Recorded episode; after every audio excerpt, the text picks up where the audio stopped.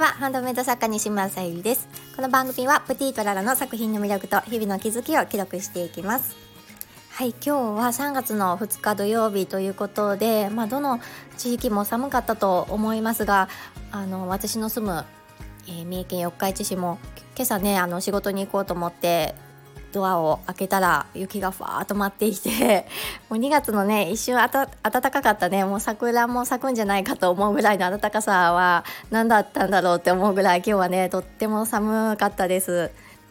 かね、あの花粉もたくさん飛んでいるようで私がねちょっとそんなに花粉に影響される体質ではないんですけど周りの方がね結構花粉であの体調とか鼻をすすっていったりとか大変そうなので,、ね、でそんな中のこんな寒さでちょっとね皆様体調どうかお気をつけください。はい、えーと今日はこんな発想方法もありますというテーマでお話しさせていただきたいと思います。えその前にお知らせをさせてください。3月の誕生石がアクアマリンということで天然石のハーバリウムボールペンチャームを選びいただける形でベースクリーンはミネに掲載させていただいております。今日の、え、サムネイルがアクアマリンになります。えー、あと宝石のギフトですね。こちらの方もあのちょっと遅れているんですけど掲載の方がもう少ししたらできるかなというところに来ましたので是非合わせてみていただけたら嬉しいです。そしてちょっとお知らせ続きで申し訳ないんですけど昨日、えーと、クリスタルガラスのとっても綺麗なね、えー、ブラック、うん、クリアブラックとクリアベージュのブローチも掲載させていただきました。まあ、ちょっとね、あのー、卒業式とか間に合わなかったかもしれないんですけど、まあ、入学式とかそういった時にもつけていただいたりとか普段のあのお洋服にもね華やかになるような上品なねブローチになってますのでこちらも合わせて見ていただけたら嬉しいです。はい、えー、今日のこんな発想方法もありますということであの特段変わった発想方法ということではなくって、まあ、あのよくお花屋さんとかがあの発想をこういう方法を使ってこういう方法というかあの、まあ、ご注文させてもらってそのままそのお花屋さんがプレゼント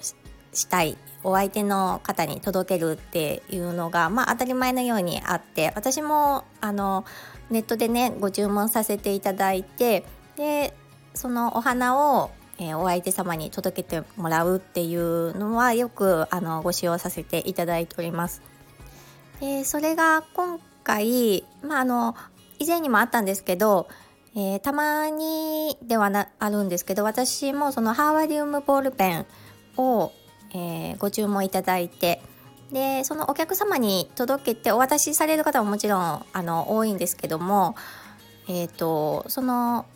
ね、遠方の方だとやっぱり手渡しできないっていう方は、えー、ご注文いただいて私がその方に届けるっていう方法もオンラインショップで私の方でもできますのでそれをちょっとお伝えしたくてちょっとこんなタイトルにしてみました。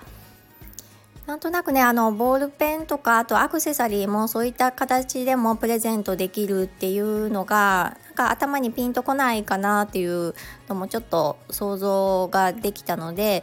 まあ、あのこういった方法もね頭によぎってもらえたらなと思って今日はちょっとお話をさせていただきました。私があのここ1年ちょっとねあのオンラインショップにも力を入れていてやっぱりあの多いのがご自身用っていうのももちろんあるんですけどどちらかというとあのプレゼントに贈られる方の割合の方が断然高いなっていうところがあってあのちろんねあのお客様は直接ね思いを伝えて渡したいっていう思いはあるかと思うんですけどやっぱりなかなか県外とかね行かれてしまった大切な方にお渡しができなかったりするので、まあ、あのこういった方法を使ってプレゼントすることができるっていうことなんですけど、えーと、私の場合はそのオンラインショップの、えー、備考欄とかあとはそのベースクリーム、まあ、ミネによっても違うかと思うんですけどあのお届け先はこちらっていう形でまあ、オンラインショップされている方だったらあのよくご存知かもしれないんですけど、まあ、住所をね変えることができますのでまた是非ご利用いただけたらと思います。はい、えー、今日は、えー、ディーラーのねバイク屋さんのディーラーのお仕事の後にちょっとね体を動かしてジムに行ってきてで今からねちょっとご飯ご飯の支度というかほとんど買ってきました。そちらの方を ちょっと準備していきたいと思います。はい今日も最後まで聞いてくださりありがとうございます。プティートララさゆりでした。